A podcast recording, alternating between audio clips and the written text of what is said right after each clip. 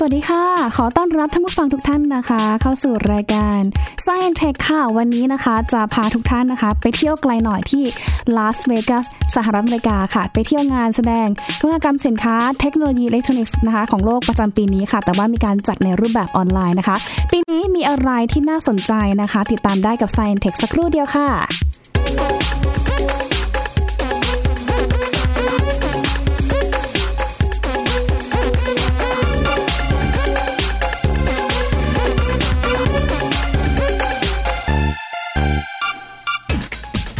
เป็นประจำทุกต้นปีนะคะ ที่เราจะได้เห็น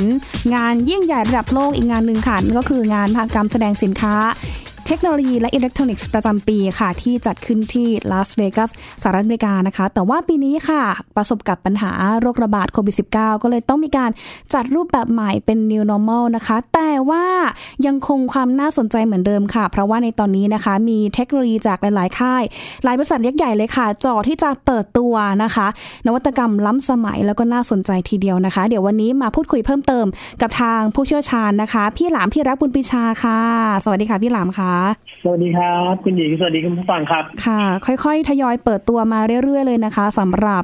เทคโนโลยีใหม่ๆ ในงาน CES ประจำปีนี้นะคะ พี่หลามครับ มีอะไรเด่นๆ เจ๋งๆ มาแนะนำให้เราได้ฟังกันบ้างคะ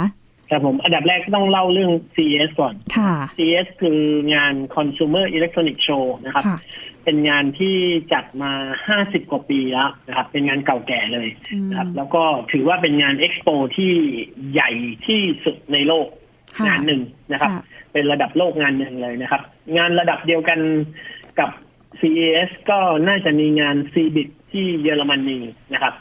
ม อันนี้ก็เป็นงานที่อยู่กลางปีนะครับ แต่ว่าช่วง ค่ะ ต้นปีเนี่ย CES เนี่ยก็จะเป็นพื้นที่ที่ทุกแบรนด์ทั่วโลกนะครับ ที่ผลิตเครื่องใช้ไฟฟ้าแก๊สเจ็ตหรือว่าอุปกรณ์ทันสมัยทุกอย่างเนี่ยเขาจะใช้พื้นที่ของงาน CES เนี่ยในการเปิดตัวสินค้าใหม่นะครับ บางทีก็อาจจะเป็นสินค้าที่ขายในปีนั้นด้วย ห ค่ะ รืออาจจะเป็นสินค้าที่ยังไม่ขายแต่ว่าเป็นนวัตกรรมใหม่ที่เพิ่งคิดค้นได้ ก็เอามาโชว์นะครับ เป็นงานโชว์สินค้าอย่างเดียวเลยนะครับ ไม่มีขายนะครับ ค่ะ ค่ะ ก็ทุกปีจะเป็นแบบนี้ช่วงต้นปี แล้วงาน CS นี่ก็จะเป็นพื้นที่ที่หลาย ๆ คนจับจ้อง เพราะว่าคือจังหวะเวลามันดีมากครับ งานเขาเนี่ยจะจัดทุกสัปดาห์แรกของปีใหม่ ใช่ไหมฮะของ ค่ะ เดือนมกราคม ค่ะ ซึ่งพอเปิดปีใหม่มาแล้วมีของใหม่มาโชว์เลยเนี่ย มันก็ทำให้การสื่อสารและการประชาสัมพันธ์เนี่ยมันมัน อืม ดีมากๆนะครับ ค่ะ ก็ทำให้ทุกแบรนด์เนี่ยพร้อมใจกันใช้งาน CES เนี่ยเป็นงานเปิดตัวเลยนะครับ ปีนี้อืมแตกต่างนิดนึงนะฮะ ค่ะ อปีที่แล้วเนี่ย เป็นปีที่ CES สามารถจัดงานแบบเอ็กซ์โปแล้วให้คนไปร่วมได้เขาจัดกันที่ลาสเวกัสนะครับ ค่ะ ปีที่แล้วเนี่ยผมโชคดี ผมได้ไป CES ครั้งแรกในชีวิตนะครับ อืม ไปปุ๊บกลับมาโควิดเลยนะ ฮะ แล้วก็ปีนี้จัดไม่ได้ต้องจัดเป็นออนไลน์แทน ค่ะ อืม ค่าเข้างานแพงมากนะครับ ค่ะเท่าไหร่คะ คื พี่ อ หลาม CS เนี่ย ค่ะ ไม่ใช่งานที่แบบว่าเดินเข้าไปชมฟรีๆได้นะครับ ค่ะ ค่าเข้างานเนี่ยจะต้องเสียเงินประมาณห้าร้อย US ดอลลาร์ อืม ค่ะ นะครับ ค่ะ ก็ประมาณเท่าไหร่ล่ะ ประมาณพันห้าร้อยบาทใช่ไหมฮะ ค่ะ อืม แต่คุ้มไหมคะ นะ พี่หลาม ประมาณ เข้าไป อยากให้พี่หลามเล่าให้ฟัง ในฐานะนี่เป็นผู้มีประสบการณ์ในการไปแบบงานมาแล้วอะไรอย่างเงี้ยค่ะ ก็มันเป็นงานใหญ่มากนะครับ คือเขา ค่ะ จะมีฮอลล์ทั้งหมดประมาณสามที่นะครับ อืม จัดสมันสามที่กระจายตามมุมต่างๆของลาสเวกัสนะครับ แล้วก็แต่ลาสเวกัสเนี่ยจะเป็นเมืองที่ที่เป็นเมืองที่ถูกสร้างขึ้นมาใหม่ในในรอบไม่กี่สิบปีที่ผ่านมา เพราะฉะนั้นลาสเวกัสก็เลยเป็นเมืองเล็กๆครับ เป็นเมืองที่ตั้งอยู่กลางทะเลทราย แล้วก็มีบ่อนคาสิโนเยอะมีสถานที่ท่องเที่ยวใช่ไหมฮะ ค่ะ เพราะฉะนั้นงานแต่ละที่ที่จัดเนี่ยมันสามารถเดินทางหากันได้เขาก็มีรถชัตเตอร์บัสให้เรานั่งไปได้ แล้วแต่ละที่นี่โอ้โหฮอลล์ใหญ่มาก อืม นะครับ แล้วก็จะมีเครื่องไฟฟ้าทุกยี่ห้อทั่วโลกมาเปิดบูธในนี้แล้วก็มาโชว์กันนะฮะ อืม น่า ค่ะ ตื่นตาตื่นใจครับ ผมไปเดินเนี่ย ผมใช้เวลาถึงสี่วันนะครับ ในการเดิน CES นะฮะ โอ้ค่ะ ครบไหมคะสี่วันนี้เดินแบบครบทุกหอ สี่ ไหม วันนี้ยังไม่ครบเลยครับ เดินข้ามไปตั้งหลายส่วน อ๋อ นะฮะ ค่ะ คืองานพื้นที่ใหญ่มาก แล้วก็มีอะไรต่อมีอะไรเยอะมาก แค่เดินตาม อืม ยี่ห้อเครื่องไฟฟ้าที่เราคุ้นเคยกันเนี่ย ก็ก็เหนื่อยแล้วครับ ค่ะ นะฮะ อืม โซนี่ซัมซุง LG ชาร์ป ค่ะ เอ่ออะไรอ่ะ มีเยอะแยะเต็มไปหมดนะครับ ซอนมาค Amazon Microsoft เยอะมาก Apple Apple ไม่เคยออกสี อ๋อไม่เออไม่เคยออกเหรอคะ อ๋อเพิ่งทราบ ใช่ครับ แต่มี Microsoft ออกไหมคะ ไม่เคยซอฟ Amazon ออกครับ ค่ะ นะฮะ Amazon Microsoft มา คือทุกยี่ห้อมาหมด ยกเว้น Apple ครับ Apple ไม่เคยมางาน CES เลยเคยมาเมื่อประมาณเมื่อประมาณ 20 ปีที่แล้ว แล้วก็ไม่ได้มาอีก อ๋อ เพราะว่าเขาจะมีงานของเขาอยู่แล้วใช่ไหมคะ ประมาณนี้ ใช่ Apple เขาเขาเขากลารเป็นบ้าเขาแบบทำตัวเท่กว่าคน อื่น คือ สินค้าเราไม่ต้องไปเปิดตัวในงาน CES หรอกเราเปิดตัวข้างนอกก็ได้นะ อื นะ มค่ะ เขาบอกว่าแต่ละปีเนี่ยมีคนไปร่วมงาน CS เนี่ยเป็นแสนแสนๆคนเลยเหรอคะพี่หลาม มันใหญ่ขนาด ใช่ นั้น ครับ เป็นแสนคนเลย ค่ะ ครึ่งหนึ่งในนั้นก็เป็นนักข่าวจากทั่วโลกนะฮะ ค่ะ อืม แล้วอีกครึ่งหนึ่งก็เป็นนักธุรกิจที่จะเข้าไปเจรจาธุรกิจนะครับ อ๋อ ค่ะ อ่ะส่วนใหญ่ก็เป็น ก็ งานพบ ก็ ปะ ผู้คนเยอะแยะมากมายจริง ๆ นะครับ ค่ะ ในงานก็ก็จะมีการจัดลำดับ คือเขาก็จะมีการมอบรางวัลด้วย พวก best innovation พวก best อะไรต่างๆของเขานะครับ เขาก็จะมีห้องห้องหนึ่งที่เอาสินค้าทุกหมด คือถ้าใครไม่มีเวลาเดิน CS นะครับ ผมแนะนำให้ไปเดินห้องประกาศรางวัล ค่ะ คุณจะได้เห็นไฮไลท์ทั้งหมดของงานนั้นอยู่ในห้องนั้นห้องเดียวเลยนะฮะ อืมอืมอืม อ่าปีที่แล้วผมก็ใช้วิธีนี้นะผมคือผมเข้าไปที่ห้องนี้ห้องแรกเลย เพื่อไปดูก่อนว่าอะไรเป็นไฮไลท์ ค่ะ เสร็จแล้วเนี่ยเราก็ค่อยตามไปที่บูธเขา ค่ะ เพื่อไปดูรายละเอียดเพิ่มเติมอีกทีหนึ่ง ค่ะ นะฮะ ค่ะ ทุกปีก็จะมีพวกเครื่องใช้ไฟฟ้าครับเยอะแยะเลยมีทีวี ตู้เย็นเอ่อมีอะไรอ่ะ เครื่องเครื่องใช้ไฟฟ้ามีหลาย ๆ อย่างเครื่องซักผ้าอะไรอย่างเงี้ยครับจะเป็นแบบของรุ่นใหม่ ๆ นวัตกรรมล้ำๆนะฮะ อืม แต่อย่างปีนี้เนี่ยคือถ้าเรามาอัดรายการกันตอนนี้เราก็จะพูดยากนิดนึงเพราะว่าวันนี้เป็นวันที่สิบเอ็ดวันที่เราอัดรายการกันใช่ไหมฮะ ค่ะ งานเขาเริ่มวันที่ 11 วันนี้ครับ แต่ ค่ะ ตอนนี้ประเทศไทยเป็นวันที่ 11 ประเทศอเมริกายังไม่เป็นที่วันที่ 10เลยครับเอ้ยยังเป็นคืนวันที่ 10 อยู่ ค่ะ รอช่วงเย็น นะ เย็ ฮะ น เพราะฉะนั้น งานงานก็ยัง ค่ะ ยังไม่เริ่ม เดี๋ยวผมกับคุณหญิงเนี่ยอัด ค่ะ รายการเสร็จเนี่ยเขาก็จะเริ่มแล้วมีข่าวสารออกมาเยอะมาก เพราะฉะนั้นตอนนี้ผมจะยังบอกอะไรได้ไม่เยอะนะฮะจะมี ค่ะ แค่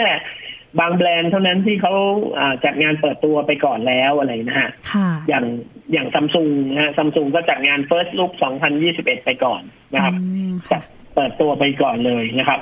ก็เขาเปิดตัวทีวีรุ่นใหม่ ซึ่งก็น่าสนใจนะครับ มีเรื่องราวที่น่าสนใจในนั้นเยอะพอสมควร อืมค่ะ ทีวีกับรีโมทที่พี่หลานบอกว่าน่าสนใจมากนะคะ ทีวีซัมซุง คือ เป็นยังไงบ้าง ค่ะ คือต้องบอกอย่างนี้ครับว่า จุดเริ่มต้นเนี่ยมันเริ่มต้นมาจาก Apple นะฮะ ค่ะ คือ Apple ปลายปีที่แล้วเนี่ยเขาพยายามทำเรื่องของการรักโลก เรื่องของการลดการใช้วัสดุอุปกรณ์ ที่จะทำให้เกิดขยะอิเล็กทรอนิกส์หรือขยะที่ย่อยสลายยาก อืมอืม ใช่ไหมฮะเทรนด์แบบนี้กำลังมาครับ ผมเชื่อว่าทุกแบรนด์ต้องกลับไป develop product ของตัวเองเนี่ย ให้มันมาในเรื่องของการรักโลกด้วย คุ ค่ะ ณจะมีเทคโนโลยีใหม่ๆ ล้ำๆมามีฟีเจอร์เจ๋งๆ มาอย่างเดียวไม่เพียงพอแล้ว คราวนี้คุณต้องรักโลกด้วย ค่ะ นะ พอ Apple ทำแบบนี้เสร็จปุ๊บซัมซุงก็ไปคิดแบบเดียวกัน แล้วก็กลับมาด้วยการบ้านที่โอ้โหทำออกมาได้ดีมากๆนะครับซัมซุงบอกว่าอันดับแรกเลยกล่องทีวีที่เราซื้อมานะ ค่ะ ฮะ ทุกคนแกะทีวีออกมาตั้งในบ้านปุ๊บกล่องทีวีอะก็เก็บเอาไว้แล้วก็ไม่เคยใช้ประโยชน์มันเลย ค่ะ นะ เอา ฮะ ไป เป็น ขาย การสิ้น ของ เปลือง เก่าม มากนะฮะสิ้นเปลืองกระดาษขนาดใหญ่มากๆเลย ค่ะ ค่ะ อืม ซัมซุงก็เลยบอกว่า เราเอากล่องทีวีอะฉลุด้านในครับทำเป็นทำเป็นเหมือนภาพวาดอะ ค่ะ เขาจะตีเป็นแปลนข้างในเอาไว้ว่าเราสามารถตัดกระดาษตามนั้น แล้วเอามาพับเอามาประกอบ เป็นเครื่องใช้ต่างๆ ในบ้านได้ ว้าวว้าว อ่าเป็น ค่ะ ชั้นวางของเล็กๆ หรืออาจจะเป็นโต๊ะเป็นเก้าอี้นะฮะ อืม ให้เด็กๆนั่งได้ ค่ะ เป็นเป็นม้าโยกของเล่นเด็กอะไรเงี้ยฮะเป็นคอกสำหรับเด็กนั่งลงไปนั่งเล่นอะไรเงี้ยมันมันสามารถดัดแปลงได้หลายอย่าง คือเขาจะมีลายเส้นอยู่ในตัวกล่องให้เราสามารถไปตัดตามนั้น แล้วก็มีวิธีการพับนะฮะ อื มัน ม ซึ่งมันก็จะช่วยให้กล่องกระดาษที่ใช้ทำกล่องทีวีเนี่ย ค่ะ มีประโยชน์มากยิ่งขึ้น อ๋อ นะครับ เหมือนซื้อทีวีแล้วแบบได้โต๊ะได้เก้าอี้ให้เด็กนั่ง ได้ฉัน ใช่มีอยู่เก็บกล่องที่ไว้เฉยๆไม่มีประโยชน์ ค่ะ นะฮะ อืม เห็น ต่ บ อ อก มา ว่า ก็คือเรื่องของรีโมทนะ ค่ะ นะ ค่ะ ฮะ ค่ะ รีโมทนี่ซัมซุงก็บอกว่าวัสดุที่ใช้ทำรีโมทเนี่ยเป็นขวดพลาสติก ว้าว ที่ ค่ะ มันย่อยสลายไม่ได้ ต้องใช้เวลาย่อยสลายตั้งเจ็ดสิบปีแปดสิบปีซัมซุงก็เลยบอกว่างั้นเราเอาตัวนี้แหละมาทำเป็นรีโมทนะฮะทำเป็นพลาสติกตัวรีโมทแล้วตัวรีโมทเนี่ยอีกปัญหาหนึ่งที่ทำให้เกิดขยะอิเล็กทรอนิกส์มากก็คือถ่าน ค่ะ ถ่านรีโมทนะครับ ส่วนใหญ่เราก็ต้องใส่ถ่านประมาณ 3A เนาะสองก้อน ค่ะ ใช่ไหมครับ ค่ะ ปีหนึ่งเราก็จะใช้ถ่านกันคนละประมาณสองถึงสามชุด ค่ะอืม เขาบอกว่าปริมาณถ่านสำหรับรีโมททีวีทั้งโลกเนี่ยมันมีเยอะมาก อืมค่ะ ซัมซุงก็เลยออกแบบให้รีโมททีวีเป็นพลังงานโซลา่าร์ชาร์จด้วยพลังงานแสงอาทิตย์แทน อืม อ่า วิธี ซึ่ง ชาร์จ โอ้โห ยังไงคะ ผมเห็นทีแรกนี่ผม ค่ะ กรี๊ดเลย ตอนแรกตอนแรกทุกคนตั้งคำถามเดียวกันเลยนะอ๋อถ้าอย่างนั้นเราก็ต้องเอารีโมทเราไปตากแดดใช่ไหม ครับ ไม่ต้องครับไม่ต้องครับ ค่ะ มันมันเหมือนนาฬิกาที่เป็นโซล่าร์ครับ ค่ะ คือขอแค่มีแสงสว่างจากภายในอาคาร ค่ะ แสงสว่างจากในบ้านแสงสว่างจากหน้าต่างอะไรเงี้ยส่องเข้ามา แค่นี้ก็ชาร์จได้แล้ว อืม นะฮะ เจ๋งมากนะ อ่า คะอืม ซึ่งมันจะทำให้รีโมททีวีเครื่องนั้นไม่ต้องใช้ถ่าน ก็ลดการใช้ถ่าน ลดการใช้ขยะ ลดการมีขยะอิเล็กทรอนิกส์ซึ่ ค่ะ งประเภทแบตเตอรี่เนี่ยมันเป็นขยะอิเล็กทรอนิกส์ที่จัดการได้ยากมากนะครับ ขั้นตอนในการย่อยสลายมันเนี่ยทำมีขั้นตอนเยอะมากเพราะมันเป็นสารเคมี ค่ะ นะครับ อืม พอเป็นแบบนี้เนี่ยซัมซุงก็พูดได้เลยบอกโอ้โหถ้าทั้งโลกทุกยี่ห้อใช้แบบเดียวกัน เราจะลดการใช้แบตเตอรี่ลงได้เยอะมาก ค่ะอืม ๆ คิด ซึ่ง ดู เป็นเรื่องดี ค่ะ นะครับ เนาะหลาย ครับ บ้านอย่างเงี้ยหลายบ้านถ้าเป็นเป็นหมื่นหมื่นๆบ้าน ปีหนึ่งเนี่ยก็แบบใช้ฐานทิ้งฐานไม่รู้กี่หมื่นก้อนอะนะสามสี่หมื่นก้อนก็แบบข เรา ยะ ลองนึกภาพดูทั้งโลกอะฮะทั้งโลก ค่ะ นี่ไม่รู้กี่กี่พันล้านก้อนนะฮะ ค่ะ อืม นะฮะเรื่องต่อมาที่ ค่ะ ซัมซุงทำก็คือปกติแล้วเนี่ย ทีวีรุ่นใหม่ๆเขาก็จะโชว์ว่าเขาใช้เทคโนโลยีอะไรใช่ไหมฮะ ค่ะ ก็จะมีจอภาพแบบใหม่ มีเทคนิคแบบใหม่ในการนำเสนออ่ามีจอสมัยก่อนก็เป็นจอ LCD LED ยุคหนึ่งถัดมาก็เป็น OLED ใช่ไหมฮะ ค่ะ มีควอนตัมดอทอะไรเงี้ย ค่ะอืม ปีนี้ซัมซุงก็มาด้วยเทคโนโลยีที่ที่ชื่อว่า Neo QLED อืมเห็นเปิดตัวอยู่ คือต้อง ชื่ LED ต้องอธิบายอย่างนี้นะครับ ค่ะ ทางฝั่งซัมซุงเนี่ยเขาจะใช้เทคโนโลยีจอที่เป็นควอนตัม LED นะครับ หรือว่าควอนตัมดอทนะครับ อืม ในขณะที่เจ้าอื่นๆ ในโลกนี้อาจจะใช้ OLED ซึ่งจริง ๆ แล้วสองจอเนี้ยมันเหมือนกันมากครับ ค่ะ QLED กับ OLED เนี่ยมันคล้ายกันมาก มันเป็นเทคโนโลยีเดียวกันก็คือ ทุกจุดมีหลอดไฟที่ส่องสว่างได้ด้วยตัวเองเป็น LED เฉพาะจุดของมัน อืม เสร็จแล้วทีนี้มันเป็น O หรือเป็น Q คือมันต่างกันที่ตัวทำให้เกิดสีนะฮะ ค่ะ ตัว Q นี่คือเป็นแท่งผลึกที่สามารถแสดงสีได้ อื ส่วน ม ตัวโอเนี่ยก็จะเป็นตัวหลอดอีกชนิดหนึ่งฟิลเตอร์อีกชนิดหนึ่งแค่นั้นเอง อืม มันต่างกันแค่นี้ครับ แต่จริงๆ มันเหมือนกันเลย ไม่ว่าจะเป็น QLED หรือ OLED นะครับ ค่ะ แต่ทีนี้เทคโนโลยีที่ใหม่กว่า QLED กับ OLED ก็คือมินิ LED อืม ค่ะ แต่เดิมนะฮะ ผมอธิบายเพิ่มเติมนิดนึง ค่ะ ว่าในหนึ่งจอทีวี ถ้าเราเป็น OLED เราก็จะมีหลอด OLED ได้สักประมาณหลักพันหลอดนะฮะ ค่ะ กระจายอยู่บนพื้นที่จอเรานะฮะ อืม ประมาณหลักพันไม่เกินหมื่น ค่ะ แต่พอเป็นมินิ LED เนี่ยมินิ LED เนี่ยหลอดมันเล็กกว่า LED เดิมถึง 40 เท่าอะครับ ค่ะ อืม มันเล็กกว่าเส้นผมเราอีก อืม หลอดหนึ่งอะครับ โอ้ค่ะ มันทำให้ทีวีหนึ่งจอเนี่ย ค่ะ สามารถมีหลอดได้ถึงสองล้านสี่แสนหลอดครับ โอ้มีอืม ค่ะ ต่างกันเป็นเป็นพันเท่าครับ ค่ะ อืม ต่างกันเป็นพันเท่า ค่ะ แล้วพอมีหลอดเยอะขนาดนั้นเนี่ย การที่แต่ละหลอดมันสามารถสว่างและดับได้ด้วยตัวเองเนี่ย มันก็เลยทำให้เจ้าเจ้าทีวีแบบมินิ LED เนี่ย มันมีภาพความคมชัด มีแสงสว่างกว่าเดิม แล้วก็มีสีดำที่คมเข้มมากขึ้นกว่าเดิมมาก อืม ค่ะอืม อ่า อันนี้ ค่ะ คือเทคโนโลยีที่เดี๋ยวทุกยี่ห้อก็จะต้องเปลี่ยนไปแบบนี้หมด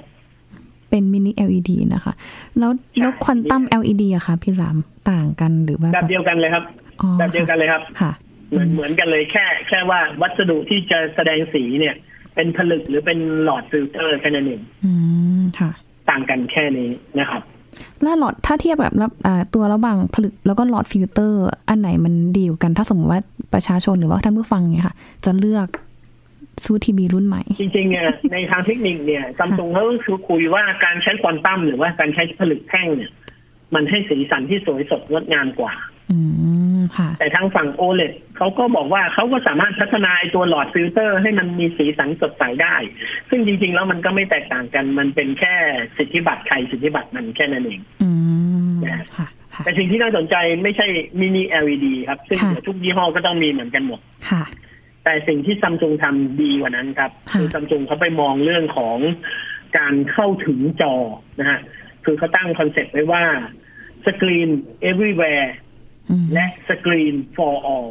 ค่ะ สกรีน everywhere คือจอทีวีเมื่อก่อนเคยอยู่แต่ในบ้าน ค่ะ ตอนนี้ทีวีจะไม่ได้อยู่ในในบ้านแล้วเพราะว่าพอมันเป็นมินิ LED นะครับ ค่ะ มันสว่างมากพอที่จะเอาไปใช้กลางแจ้งได้ ว้าว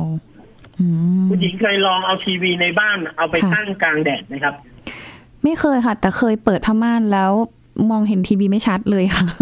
ใช่ใช่ ค่ะ คือถ้าเราเอาทีวีไปตั้งกลางแจ้งเนี่ย เราจะรู้ว่าทีวีเราเนี่ยมันไม่สว่างเลย ค่ะ เพราะว่ามันจะดูไม่รู้เรื่องเลยครับภาพมันจะมัวมาก แล้วก็แสงมันจะสะบึนทึนมากนะ ค่ะ ค่ะ ทีนี้ไอ้จอตัวเนี้ยมินิ LED เนี่ยนอกจากหลอดมันเยอะแล้วเนี่ยพอหลอดมันเยอะมากมันก็สว่างได้มากๆนะฮะ ค่ะ มันสามารถเอาไปตั้งกลางแจ้งได้ ทีนี้ทีวีก็เลยออกแบบเป็นรูปทรงต่างๆ ให้เอาไปตั้งกลางแจ้งได้ ค่ะ ซัมซุงเนี่ยมีทีวีทั้งกันน้ำนะฮะกันน้ำเอาไปตั้งในสระน้ำก็ได้ เอาไปตั้งริมน้ำก็ได้ เอาไปตั้งในสวนรดน้ำต้นไม้แล้วไปโดนจอทีวีหน่อยนึงก็ไม่เป็น ไร ชิลมาก แอป y ี h แวร์ไงคะ ตามคอนเซปต์ ใช่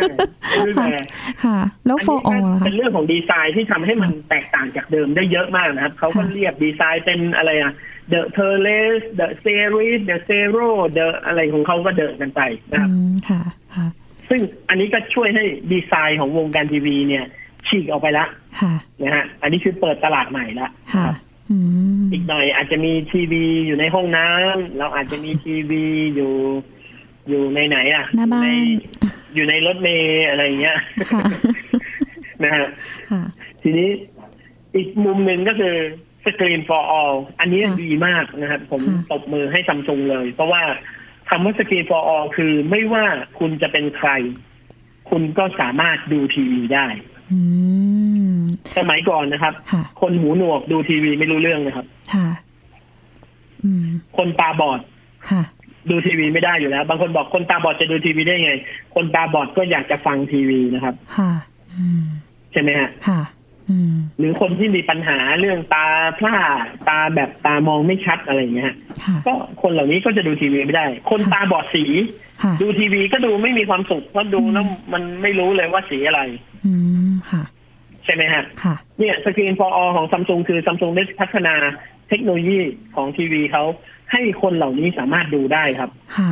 เริ่มต้นจาก C ค่ะ color ก่อนเลยนะครับ คือตัวสำหรับคนตาบอดสี ค่ะ อืม ซัมซุงทำให้จอนั้นนะสามารถปรับสีได้ จนกว่าคนตาบอดสี คือคนตาบอดสีมีมีหลายประเภทว่าคุณจะบอดสีอะไรถูกไหม ค่ะ ฮะ ค่ะ บางคนไม่เห็นสีแดง บางคนไม่เห็นสีเหลือง ค่ะ บางคนไม่เห็นสีเขียว บางคนไม่เห็นสีน้ำเงิน จอทีวีตัวนี้สามารถปรับได้จนกระทั่งคุณเห็นสีที่ถูกต้องได้ครับ โอ้เขา เออ เออ for all จริง ๆ นะคะ คนตาบอด ใช่สีแล้วก็ทำ จะ ให้คนตาบอดสีดู ค่ะ ทีวีสีได้อย่างอย่างคนปกติ ซึ่งมันจะทำให้คนเหล่านี้ดีใจมาก อื นะครับ ม ค่ะ ส่วนคนตาบอด ค่ะ นะครับ ค่ะ ก็จะมีปัญหาว่าเวลากดรีโมทเนี่ยไม่รู้เลยว่าเรากดไปที่ไหน ค่ะ จนกว่าจะได้ยินเสียงของคอนเทนต์นั้นใช่ไหมฮะ ค่ะ ซัมซุงก็เลยออกแบบให้รีโมทเนี่ยสามารถเรากดเนี่ย อืม กดปุ๊บมีเสียงพูดตลอดเวลาครับว่า ม อันนี้คือกดลูกศรขึ้น อันนี้เมนูนี้ อันนี้เมนูนั้น อันนี้เลขช่องแปดอันนี้ช่องเก้าแล้วแต่ละช่องเป็นช่องคอนเทนต์เกี่ยวกับอะไรมีคำอธิบายให้ด้วย อ๋อ เราดู อืม ทีวีช่องไหนเนี่ยสมมติกด ค่ะ ไปฟึ๊บอ่า อันนี้ไทย PBS นะครับ โอ้เป็นช่องทีวีที่มีเนื้อหาสาระมากเลยอะไรเงี้ยนะฮะ ค่ะ ก็ก็จะสามารถบอกข้อมูลเหล่านี้ได้ทำให้คนที่ตาบอดเนี่ยเขาสามารถเลือกสิ่งที่เขาจะดูได้ อืม ค่ะ นะครับ ค่ะ แล้วพอดูเสร็จปั๊บทุกอย่างที่เกิดขึ้นในจอเนี่ยฮะ ค่ะ เขาเรียกว่าออโต้แคปชั่นนะ ค่ะ ฮะทุกอย่างที่เกิดขึ้นในจอจะเป็นเสียงบรรยายหมดเลย อืม นะฮะ ค่ะ เปิดหนังมาเรื่องหนึ่งเนี่ยพระเอกขับรถมาวิ่งอยู่บนถนนก็จะมีคำว่าพระเอกขับรถมีชายคนหนึ่งขับรถอยู่บนถน น อุ้ย คนตาบอดก็ฟังได้ ค่ะอื ใช่ไหมฮะ ค่ะ บทสนทนาอะไรก็ฟังกันตามปกติ ค่ะ นะฮะ ค่ะ ก็ก็สามารถลดรับรู้สิ่งที่มันอยู่บนจอทีวีได้ทั้งหมดโดยที่ไม่ต้องตาเห็นก็ดูได้ ว้าวอืม นี่เห็นไหมฮะ ค่ะ อืมเดี๋ยวจะได้ไม่ต้องเดาว่า อันนี้ดีมาก เสียงนี้แบบคือเสียงอะไรในหนังเนาะจะได้เพิ่มแบบอรรถรสในการรับชมได้มากขึ้นอืมค่ะ ส่วนคนหูหนวกครับ ค่ะ ส่วนคนหูหนวกก็จะมีออโต้แคปชั่นขึ้นมานะครับ ค่ะค่ะ ว่าทุกสิ่งทุกอย่างที่เกิดขึ้นในจอ ค่ะ นะฮะก็จะจะเป็นข้อความซับไตเติลเป็นแคปชั่นบอกว่า ค่ะ ขณะนั้นกำลังทำอะไรอยู่ คนหูหนวกไม่ได้ยินเสียงอยู่แล้วใช่ไหมฮะ ค่ะ บางทีเนี่ย เป็นภาพในจออาจจะเป็นภาพอะไรก็ไม่รู้แล้วมีอีก มีเสียงอีกเหตุการณ์หนึ่งเกิดขึ้นอยู่ข้าง อืม ๆเขาก็จะรับรู้ได้จากข้อความที่ขึ้นมานะฮะ อืม เขาเรียกว่า ค่ะ close caption ค่ะ close caption แบบ real time ก็คือ อะไรเกิดขึ้นก็จะขึ้นเป็นตัวหนังสือบอกให้หมด อืม ทำให้คนหูหนวกก็ดูได้ แล้วเวลารายการที่จะมี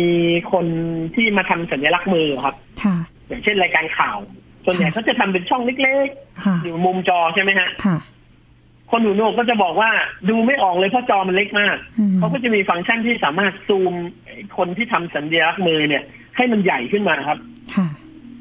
อยู่บนจอแล้วทำให้คนหูหนวกเนี่ย สามารถนั่งดูรายการข่าว แล้วก็สื่อสารไปได้ด้วย อืม เห็นได้ชัดมากขึ้น อืมอืม for all จริง ๆ นะคะ ทั้ง ใช่ คนตาบอดสี คนตาบอดแล้วคนหูหนวก เพิ่งเพิ่งนึกถึงเหมือนกัน คนตาบอดส่วนใหญ่เวลาถ้าพูดถึงคนตาบอดสี อะไรเงี้ยค่ะเราจะนึกถึงการขับรถแค่มองเห็นไฟเขียวไฟแดงเฉยแต่เราแบบไม่ได้นึกถึงเลยว่าชีวิตประจำวันต่างๆ ของเขาเนี่ยเขาก็แบบมองเห็นสีอื่นๆ ผิดเพี้ยนไปด้วยนะคะ โอ้นี่มันก็ทำให้ให้แบบ อ่า เนาะเทคโนโลยีก็เหมือนเอื้อให้คนทุกกลุ่มได้เข้าถึงมากขึ้นจริง ๆ นะคะ ใช่แล้วผมว่าคอนเซ็ปต์นี้มันดี ค่ะ ตรงที่ว่า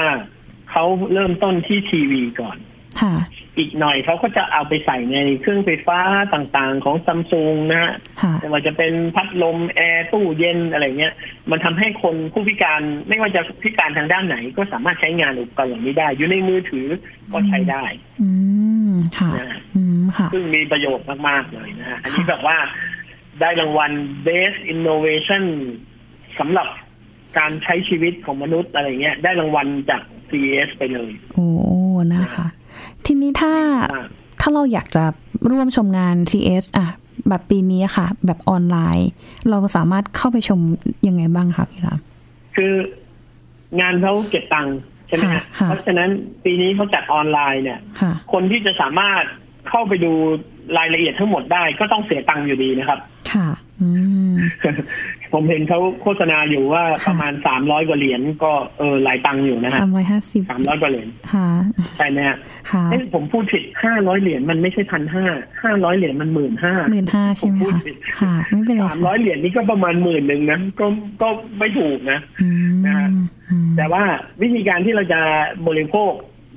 ข่าวสารจาก CS ได้ก็คือมีสำนักข่าวเยอะแยะมากมายครับ ค่ะ นะฮะสำนักข่าวทั้งจากของเมืองนอก ทั้ง ค่ะ ของเมืองไทยเนี่ยผมว่ามีหลายเจ้าที่ อืม เกาะติดเรื่องราวของ CS แล้วเขา ค่ะ ก็จะทำสรุปว่า แบรนด์นี้เปิดตัวอะไรแบรนด์นั้นเปิดตัวอะไร ค่ะ นะฮะติดตามทางนี้ดีกว่า ค่ะ นะครับ เพราะว่าไม่ต้องเสียตังค์นะ ค่ะ มีหลายเจ้าเนาะ The Work c n e t ล้ำหน้าโชว์ของไทยเราก็มี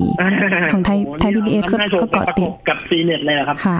ไทยเวสก็ประกบติดเหมือนกัน แล้วก็มีของน่าจะเป็นของพี่เอิญด้วยนะคะ แล้วก็ ค่ะ พี่เอิญไอ เย ที อะครับ พี่หนุ่ยหลายท่านด้วยนะคะ จริงๆล้ำหน้าก็เห็นล้ำหน้าก็ ใน ออกมาพูดแบบเกินๆให้เราได้อืมอยากตามเหมือนกันว่างานเนี่ยมีอะไรบ้าง ค่ะ อืมค่ะเอา มัน ละ ก็ ค่ะ สนุกครับเวลา ค่ะ เราติดตามข้อมูลจาก CES เนี่ยส ค่ะ มมติว่าเราเราเห็นทีวีตัวนี้เปิดตัวโชว์มาปุ๊บเนี่ย ค่ะ บางทีอาจจะไม่ขายปีนั้นนะ ค่ะ ผ่านมาอีกสองสามปีแล้วเราถึงได้เห็นตัวโปรดักต์ออกมาจริง อืม ๆ ซึ่งพอเราไปเห็นเราก็สามารถคุยกับเพื่อนได้ว่าอุ้ยเราเห็นตัวนี้ตั้งแต่ ค่ะ สามปีที่แล้วแล้วอะไร ค่ะ เงี้ยนะ อืมเราก็จะได้เห็น แล้วสนุกดี เทรน ครับ ด์ใช่ค่ะ ก็จะเห็นเทรนด์เหมือนเทรนด์เทคโนโลยีว่ามันจะเกิดอะไรขึ้นปีนี้ แล้วปีนี้เองมันจะเน้นการใช้งานด้านไหนเนาะทีวีที่เคยแบบพับงอได้ออกมาขายหรือยังคะพี่หนามที่แบบหลาย ๆ ปีก่อนเอามาโชว์กัน ค่ะ ก็ก็เริ่มมีขายบ้างแล้วนะครับ อืม อย่างของ LG นะฮะปีนี้น่าน่าจะไม่ไม่เน้นเรื่องเรื่องงอเรื่องพับละเพราะ ค่ะ ว่าผมว่าทุกคนน่าจะมาที่มินิ LED กัน ค่ะ ครับ อืมแข่งความ ก็ คม เป็นใน ชัด เรื่องของฟังก์ชันอย่าง ค่ะ อื่นใช่ อืมเอาละค่ะ ก็พอสมควรนะคะ ก็ใครอยากไปเที่ยวงานนะคะ หรือว่าอยากจะติดตามความเคลื่อนไหวทางเทคโนโลยีสุดล้ำโดยเฉพาะงาน CES 2021 เนี่ยก็สามารถที่จะติดตามได้เลยนะคะ กับทุกสำนักข่าวหรือว่าเข้าไปดูที่เพจของ CES ก็ได้นะคะ ก็จะมีการอัปเดตนำตัวผู้ประกอบการหรือว่าตัวแทนบริษัทแต่ละเจ้าเนี่ยนะคะ มาอธิบายเรื่องแกดเจ็ตต่างๆ ให้เราได้ติดตามกันด้วยนะคะ วันนี้ถ้าเป็นไปได้เนาะอยากไปเที่ยวที่ลาสเวกัสอเมริกาเนาะแต่ว่าตอนนี้ติดโควิด ไปเที่ยวลำลูกกาก่อนเนาะพี่หลาม ไปเที่ยวลำลูกกาแทนแทน หรือไปเที่ยวเมกาบางนาแทน ค่ะเมกะบางนาแทนนะคะยังไงก็ออนไลน์ค่ะ รักษาสุขภาพกันด้วยนะคะ ช่วงนี้ลาไปก่อนค่ะ สวัสดีค่ะ ครับ